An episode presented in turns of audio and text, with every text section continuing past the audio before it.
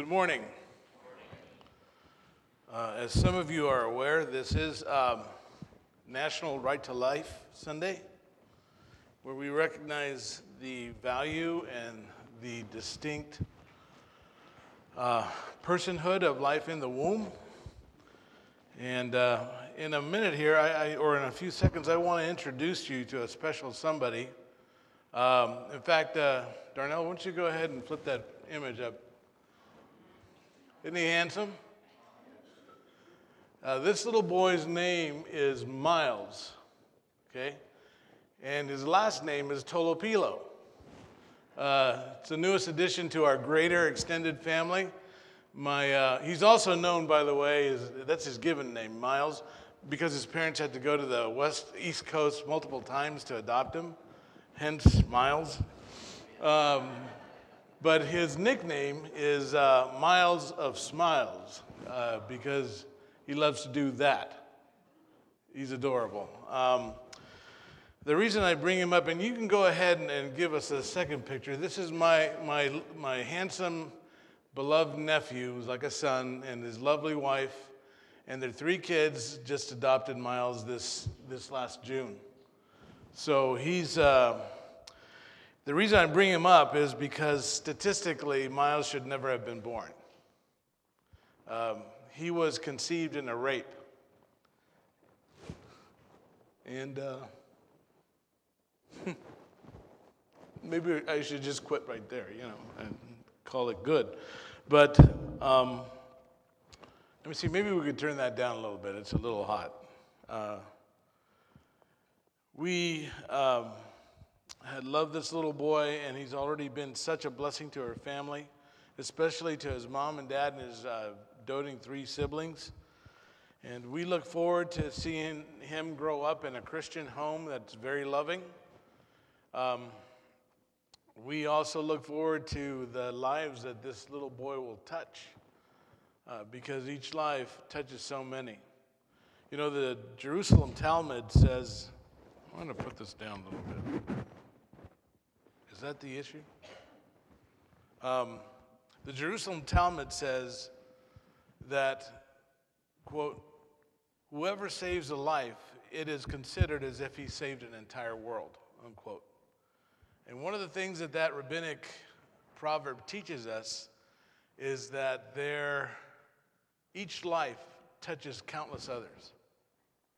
And he's already touched so many. We're just looking forward to seeing what the Lord does with this little man uh, to his glory. And um, if I can point you in a direction that you guys can get involved in if you have a burden for the unborn, there's a wonderful ministry here in the valley called Birth Choice, uh, Birth Choice of Temecula. Uh, they can be found. They do so many things in so many ways to intervene to make give the structure and the support that young women need uh, to choose life. Um, and without ministries like that, Miles would have never been born.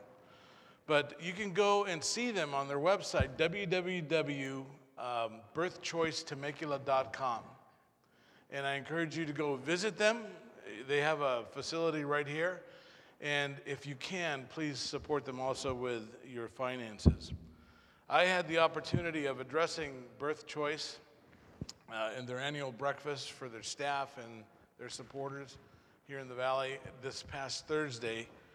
And I spoke to them about uh, two realities that are inseparably tied together in Scripture, and that is God's compassion and His forgiveness. And this has to be, these twin virtues have to be the rails on which we reach out to this world. Um, to those young women and even young men who are dealing with an unplanned pregnancy. Uh, these are the virtues with which we must reach out to women who have been devastated by abortion and, and the guilt and the residual psychological and emotional damage that they have suffered because of that. And I might add, these are the twin rails that we must also reach out to those who are in the abortion industry especially as Christian pro life people. We have to be known for this, not for our anger or vitriol.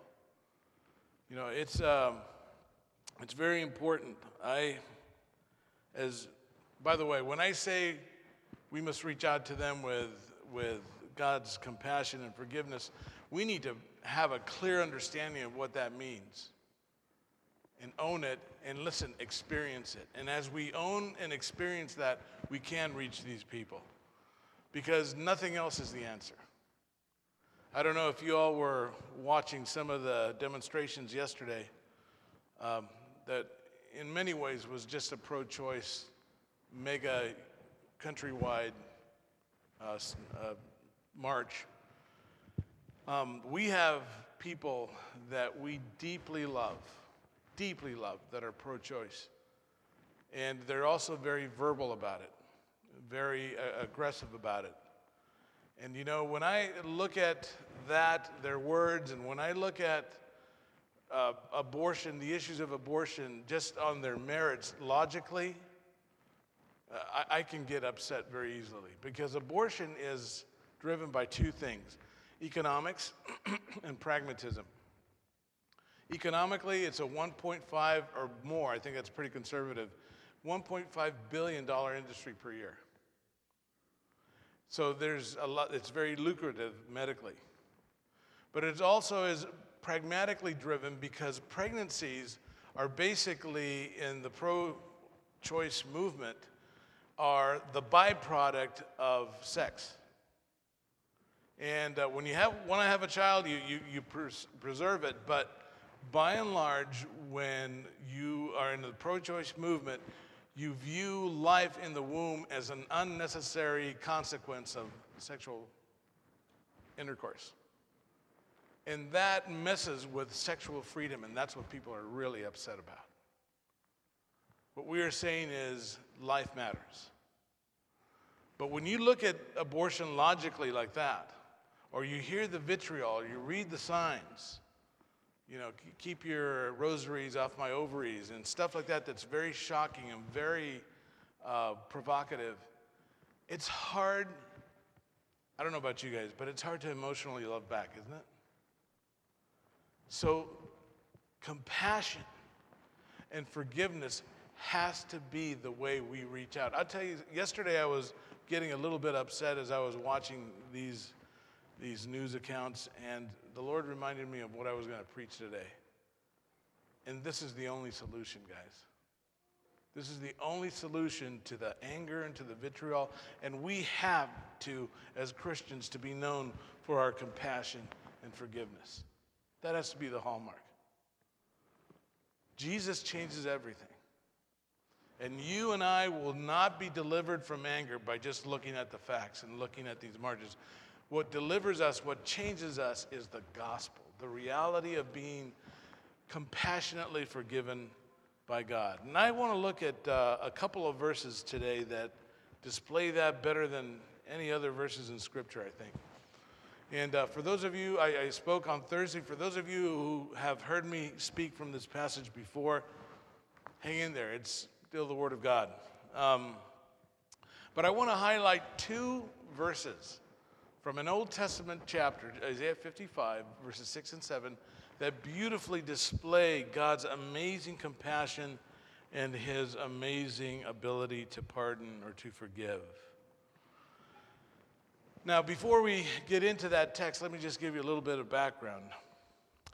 Chapters 40 through 66, this is the, the largest portion of Isaiah, was written um, and it has been entitled by one commentator as the volume of comfort, and yet by another commentator as the volume of consolation. And the reason for that is, is that the contents are full of compassionate overtures from God towards his people Israel, particularly Judah, but also the dispersed of Israel.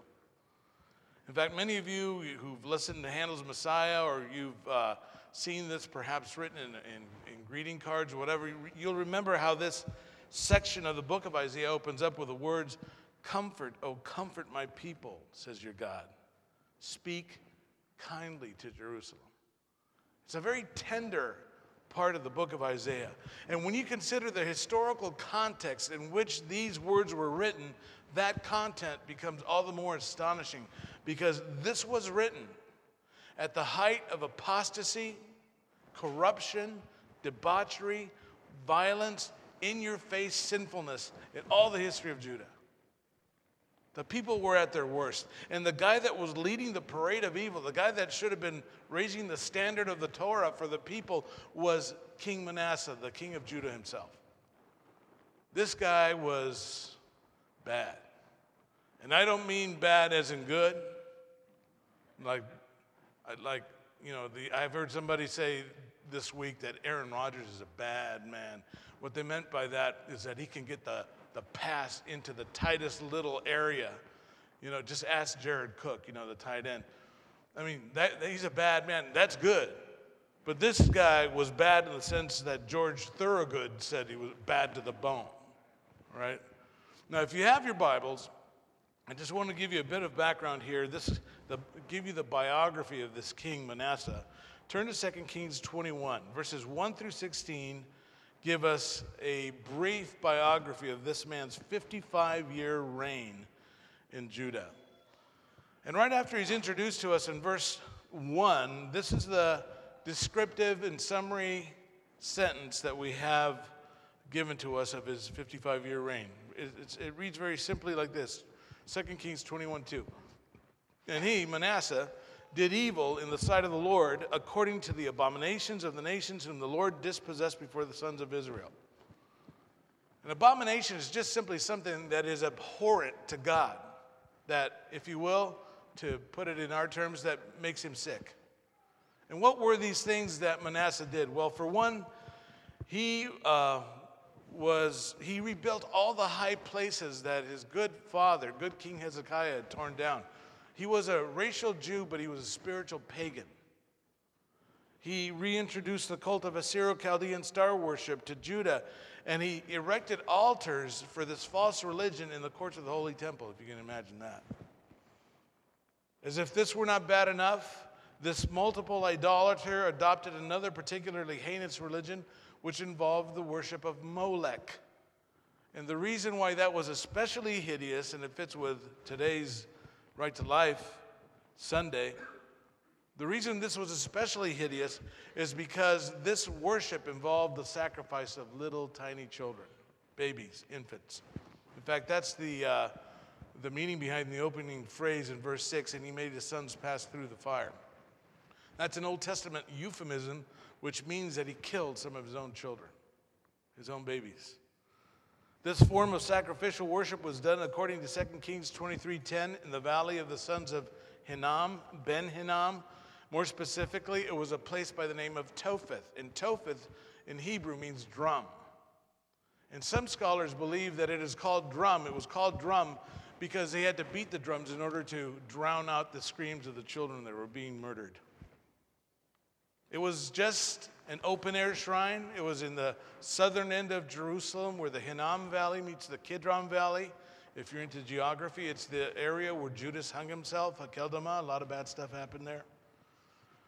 But the shrine itself was just a very simple stone pit, big, big white stone pit that would be stacked with wood. It would be ignited, stoked hot, and into which helpless children were thrown in alive. That was one of the prerequisites. They had to be alive. Many, many, many children. We don't know how long he worshiped Moloch. It had to be multiple years, untold children. Remember, this guy reigned for 55 years. In fact, so many child sacrifices were done there that the word Topheth ceased to mean drum. It became literally a, a proper noun that meant the place of child sacrifice. It's kind of like the terms 9 11 for us don't, are not two random numbers. But when you say 9 11, you think of, oh, Manhattan, you think 2001, you think the, the atrocities that happened there. Topheth became known as the place of child sacrifice. That's what that word means. So awful, guys, were the memories associated with this place that from the abbreviated, abbreviated Hebrew form of Valley of Hinnom, Gehinnom, came the Greek word transliteration, really, Gehenna, which the New Testament uses to describe what? Hell. Hell on earth. That was Topheth. And it was there, at any rate, that this evil man took some of his own flesh and blood, some of his own babies, and threw him in alive into the fire.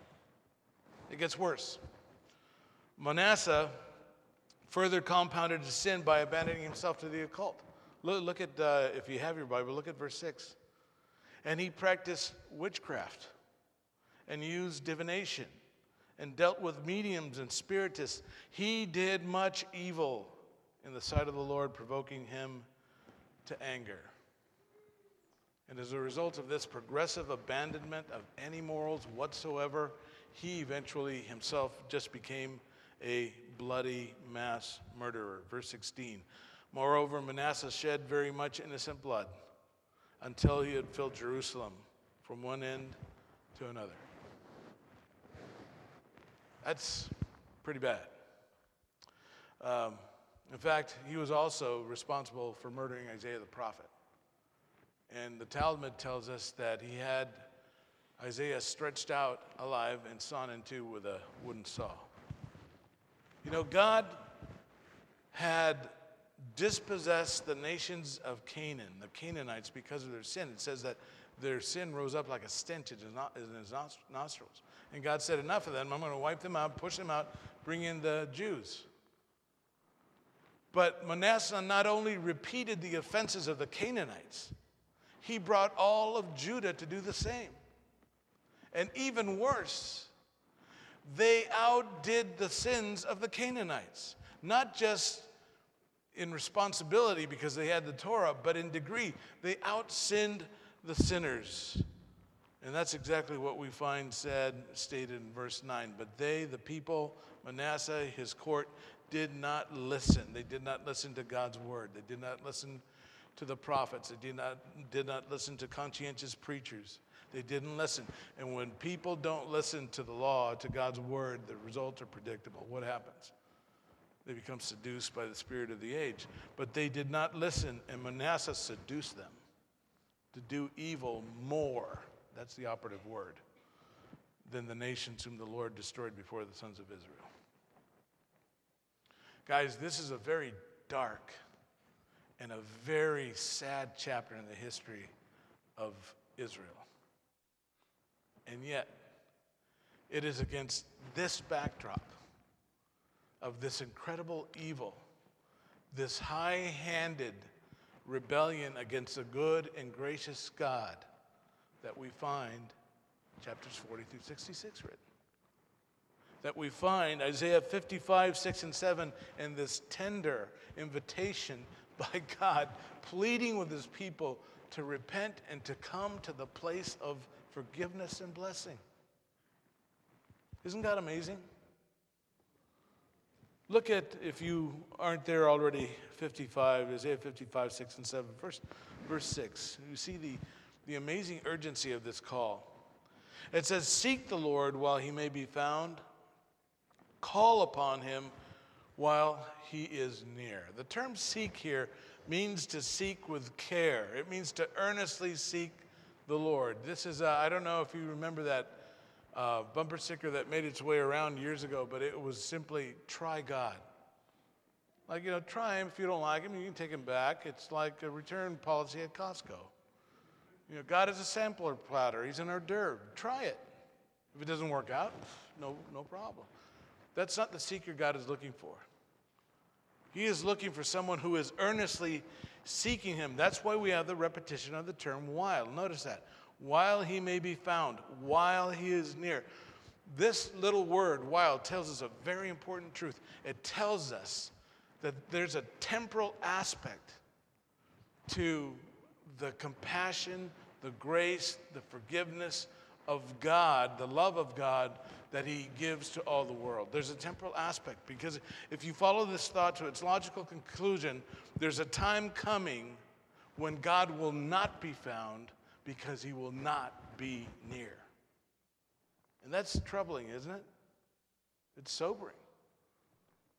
And we as creatures, especially unbelievers, have such a distorted view of time. We act, we behave, we think as if things will go on as they are forever. We suffer from what one man has called the illusion of permanence. You know, man rarely stops to think realistically. You, you meet a guy on the street, you, you meet a guy on an airplane, you, you talk to them, and they don't think realistically about length of days, about death, about heaven, about hell, about judgment. And if he, a man or a woman uh, thinks about God at all, they usually create a God by their own imagination. They create a, a, a really benevolent God, a grandfather of a God. They create a, a female God or a great white light or an energy. And they assume that the God that they create, whoever God is, will be there at the end to make everything all right. You just kind of like in the movies, you know? You just go into the great white light, there's grandma, you wave hello to everybody, and they're saying, Come, come, try the food. It's really good here. And that's it. And even if the God of the Bible were true, they think, and they postulate, that at the end, you know, he's just going to wink at my sin because I'm not that bad of a person. And he will be there at the end to comfort me and to help me and to give me joy. joy. That's not true. That's not true. The God that is spoken of here, who wrote this text, says, Seek me while I may be found, because I will not always be found. I remember a few years ago, I was uh, flipping through the television channels and I landed on the religious channel, not my favorite. And, but there was a good guy preaching. His name is E.V. Hill, Pastor E.V. Hill. Maybe some of you have heard of him. He was uh, the great pastor of Mount Zion Baptist Church in South Central LA, and he did a lot of great work there preaching the gospel, a lot of outreach to his people there, and just wonderful ministry. Always enjoyed him. He was a brilliant orator. And uh, he was preaching a sermon that caught my attention. You know, if you can grab somebody with a sermon title right away, I'm not very good at that. He was. But the title of his message was, You Can Go to Hell. And I thought, this I gotta hear, you know. It, it sounds a little bit provocative, and E.V. Hill could get away from that stuff. But he started every point with, I don't want to go to hell. You can go to hell I don't want to go to hell because hell is, and then he would give a characteristic of hell. And quite honestly, I don't remember the rest of his message because I was so enraptured with that first point that chilled me to the bone. And his first point was simply this I don't want to go to hell. Actually, he would say it a lot more passionately than I would. He would hell! I don't want to go to hell. Oh, he's so good. But he said, I don't want to go to hell. And then he said this because hell is a place where there is no love of God. Imagine that. It's unimaginable. And someone will say, well, of course, hell will not be filled with, with God's love because his love is reserved for his children both in this life and in the next. No, no, no. His general love and grace is poured out on all mankind continuously. We live in it, we breathe in it. Appetite to eat is an expression of the love and grace of God. Food to eat. The amazing panoply of, of, of flavors that we can enjoy and textures in food.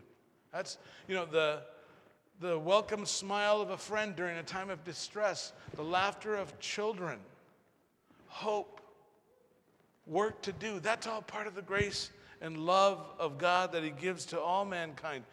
You know what? Those who hate God are enjoying the rain just like we are. But imagine a place where one will never experience the smile of a loved one, a place where no one will greet you and comfort you. Where you will never be able, where one will never be able to have a cup of cold water when thirsty. A place where there is no laughter of children. A place with no joy, no comfort, no purpose. In that day, and that day is coming, God will not be found because he will not be near. And so that's why we have the urgency of the call. Call upon him while he is near. The term call the, the noun form can be rendered outcry. And when it is used with the word God, as it is here, it is an outcry that flows out of a critical and chronic need. This is someone who recognizes the desperateness of their situation and calls out to God with all their heart.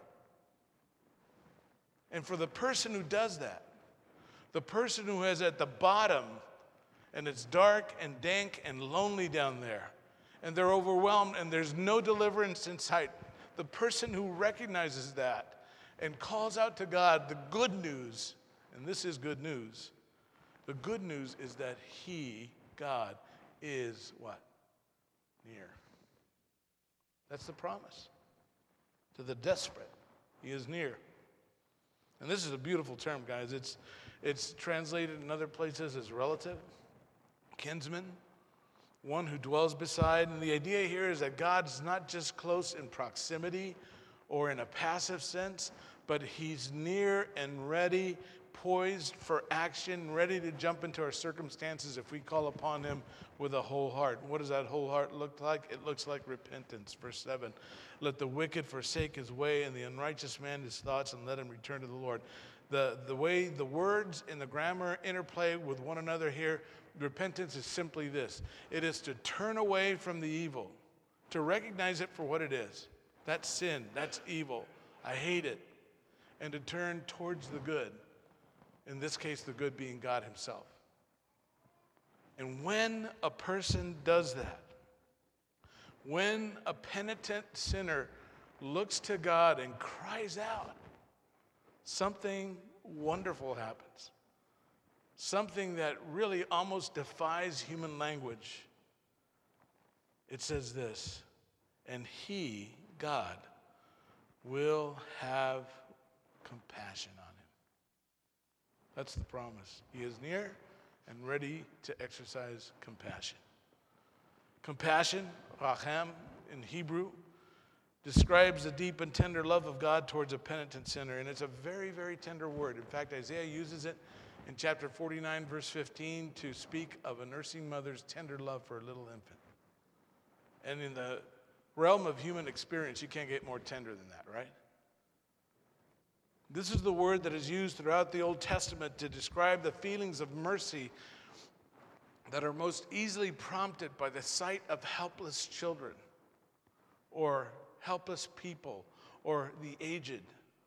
When your heart wells up with compassion You've experienced that. I remember experiencing this in a very weird way because I, I, I experienced it through a medium I don't usually, uh, you know, get moved by. But I was home alone. Val was away.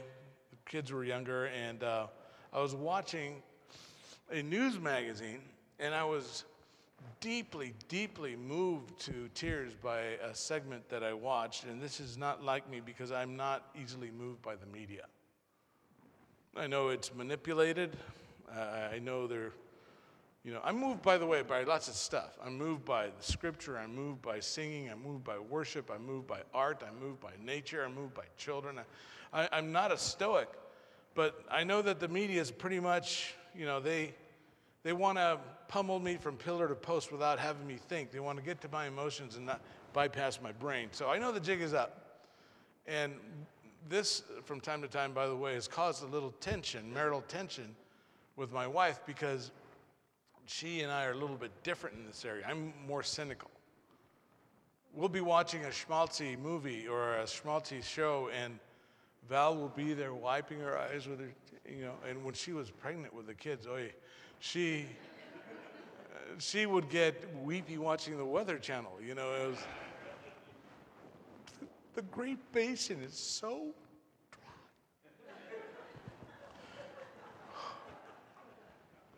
Don't you love her dress? But sometimes we'll be watching something very moving on television, and I'll turn to her and I'll say, Honey, that guy's not dead. That's not a hospital set, and the other guy's not a, a doctor. He's just an extra. In fact, he's going to get up and have lunch. In fact, he did get up and have lunch, and they paid him a lot of money so that he could manipulate your emotions, and then you would sit tight through the commercial, and they would sell you Dr. Scholl's foot pads. she hates it when I do that. I almost lost my life once when we were watching Shadowlands, which is a great story of C.S. Lewis and his, his, his, the, the love story when he met this great Christian Jewish gal and, and they fell in love late in life. And spoiler alert, she dies, okay? And it was Debra Winger and um, Anthony Hopkins. Uh, it was a great movie. The book is better. But there's a point there where she's dying, and C.S. Lewis is, you know, just weeping over her. I, my brother was weeping. He was there with us. Valerie was weeping. I said, guys, things are getting out of control here. I said, that's Debra Winger, urban cowboy Deborah Winger. And I said, that's Anthony Hopkins. And he actually won an Academy Award for playing Hannibal Lecter, who was a person who eats people. C.S. Lewis may not have been perfect, but he never ate anybody that I knew of. It was, anyway, it was, it's created some tension. But this, that's why I was so surprised by my response to this show. They, they were doing a segment on Romanian orphans with AIDS. And the images were just absolutely shocking. Because when you think of children, you think of laughter, you think of joy, you think of playing and fun, and just, it's so sweet. We love children. But here were these children in paint chip metal cages. They, they weren't really cribs. And most of them resembled children only in size because they were, by and large, just a mass of skin and bones laying lifelessly in horrible pain, just waiting for death. And those that could move, that had enough energy to move, would teeter back and forth in a mock rocking because they had no one to hold them. And so they would rock themselves. Guys, when I saw that, I just began to bawl like a baby. I began to sob. In essence, compassion, rachem, is the result of an event or a sight that evokes an emotion so strong, so overpowering, that it literally moves us, perhaps even to tears. So, what is the text trying to teach us here? It's telling us this. This is so important. It's telling us that if a person, a man or a woman, forsakes their sin and turns to God, God is moved. And he extends his care and love towards that penitent person in the same way a nursing mother would turn to her crying infant to feed it. There's no hesitation there only complete abandonment to the welfare of the needy. That's God. And God's compassion far exceeds mine or yours. Because I, I really, what I felt that night was more pity than compassion. Because I didn't adopt a child, I didn't send money to any place, I didn't search it out. I just felt very moved. When God is moved, you know what, it expre- what He expresses? comprehensive forgiveness. And to our God, for he will abundantly pardon. This is the pardon that only God can give. Do you realize this is very interesting? This is the, one of the few verbs in the entire Old Testament that is used exclusively of God. It is never used in any way, shape, or form to discuss men forgiving one another. You say, why? Because only God can forgive so utterly. It is as though God is telling the penitent person, Look, I stand ready to forgive you, but I want you to abandon any notion of what it means to be forgiven by men because men forgive imperfectly, reluctantly, they hold grudges.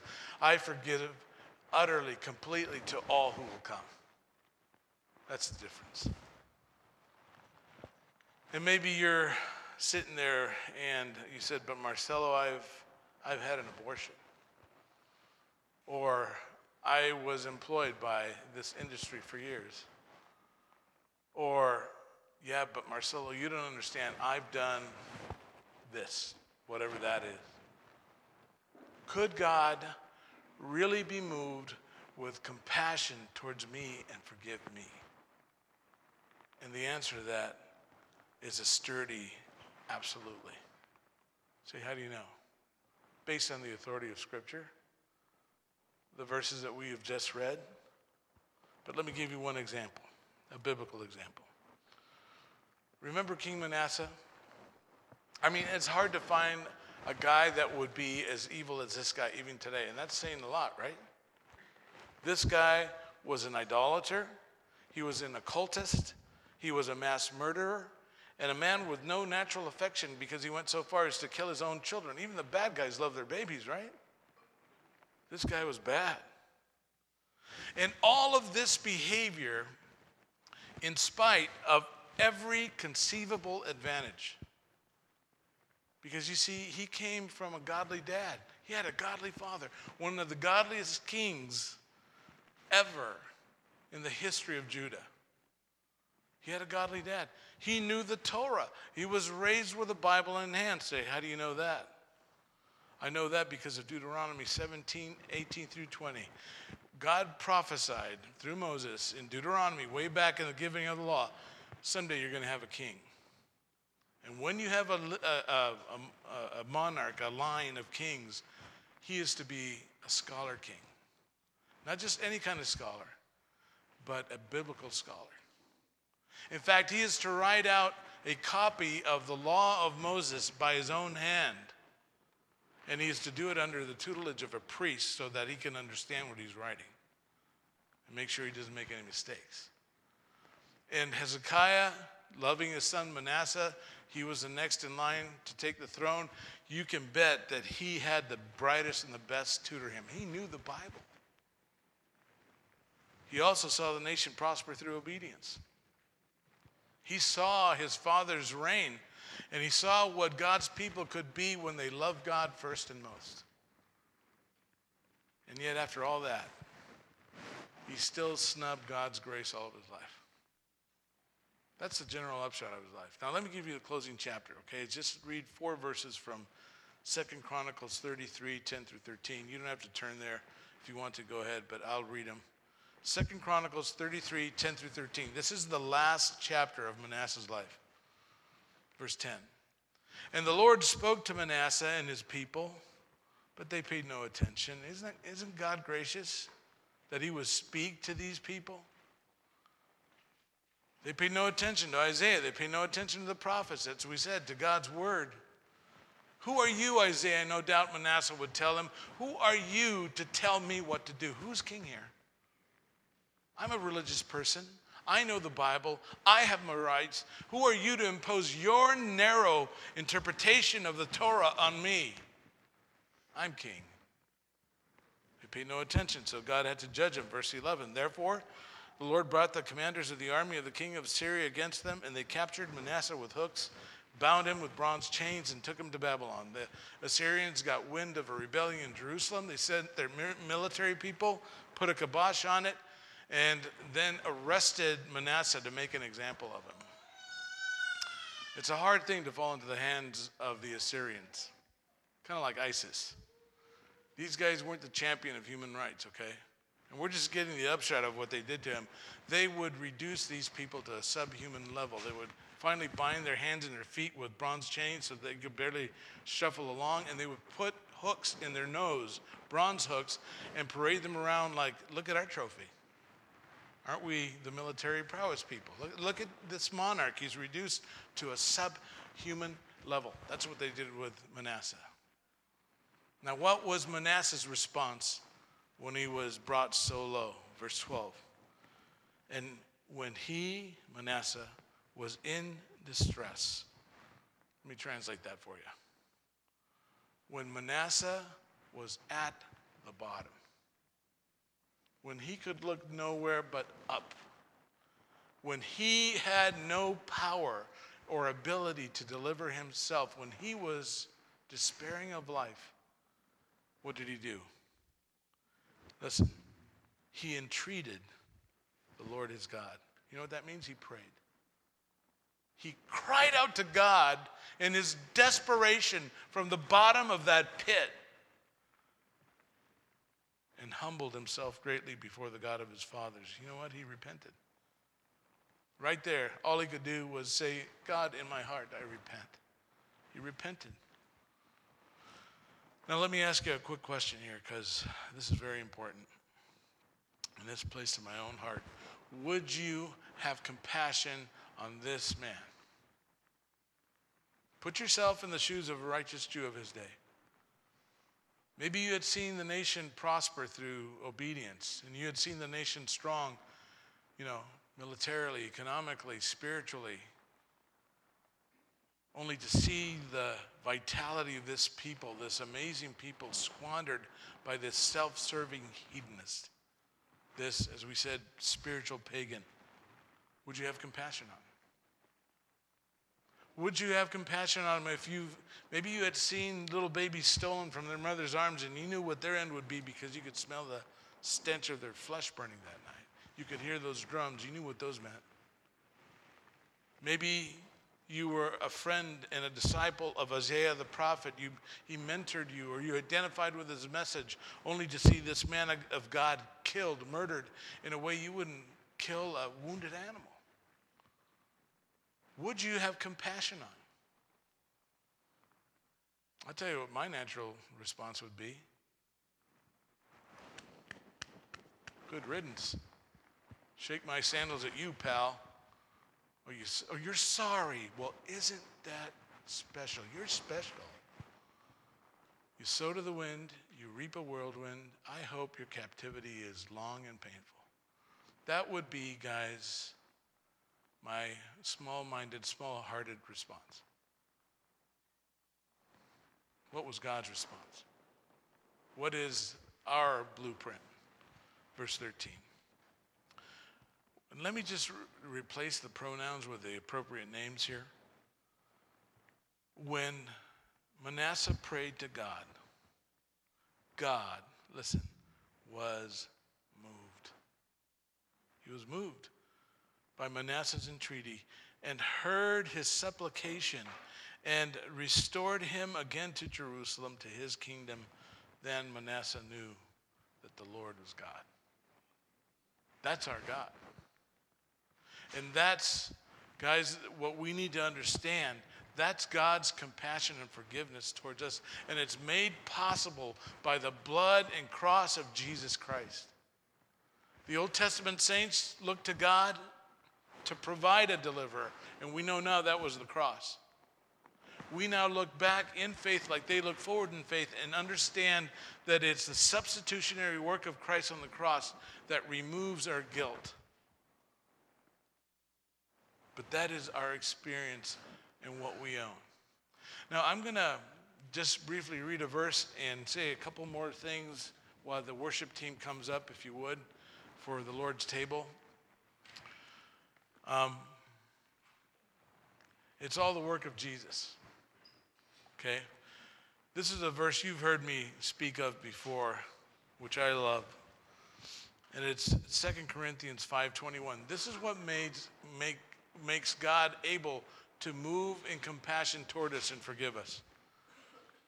It reads like this. Let me just read it and then just unfold it for a second.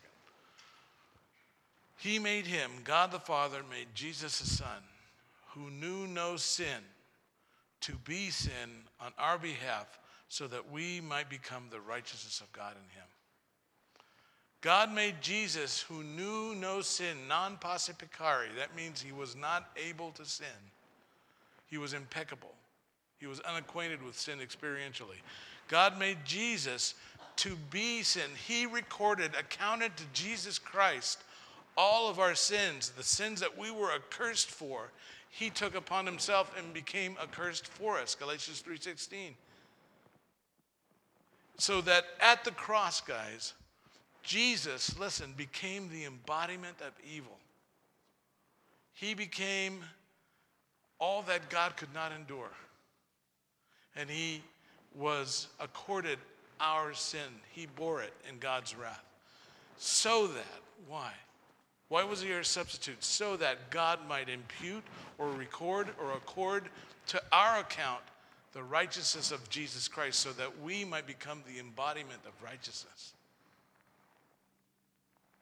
And this is a, you got to understand, this is because of our union with Christ, and this is absolutely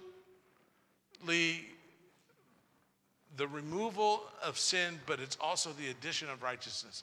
I, I think sometimes we have a little bit of a difficult time understanding God's forgiveness.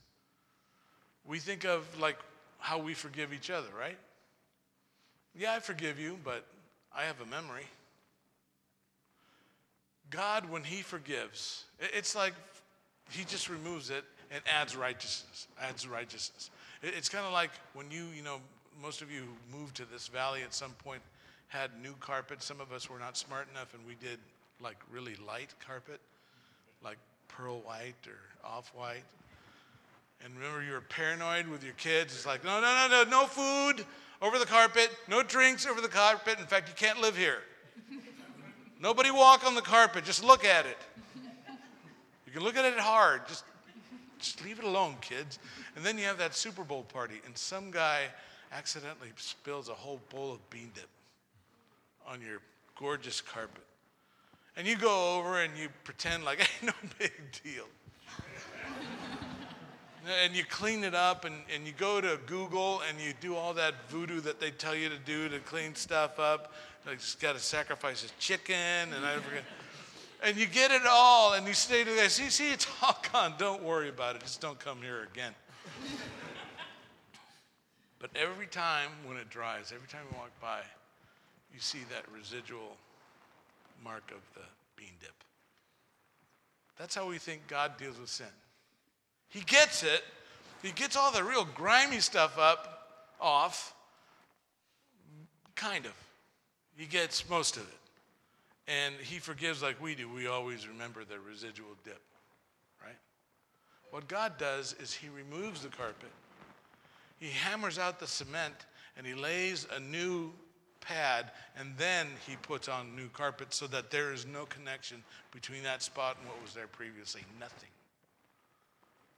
Jesus, God in, through Jesus, doesn't simply take away our sin, but he gives us his son's righteousness.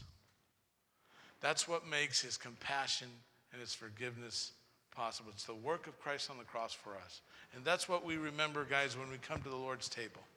We remember his death, his body that was broken for us, and his blood that was shed for our remission of sins.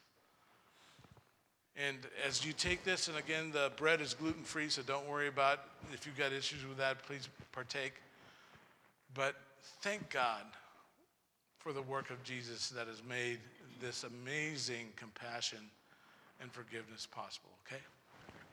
Let's pray. Heavenly Father, we thank you for our time around your word. Pray that you bless your table to our edification. Lord, may our hearts just ring back with thanksgiving and praise to you in Jesus' name.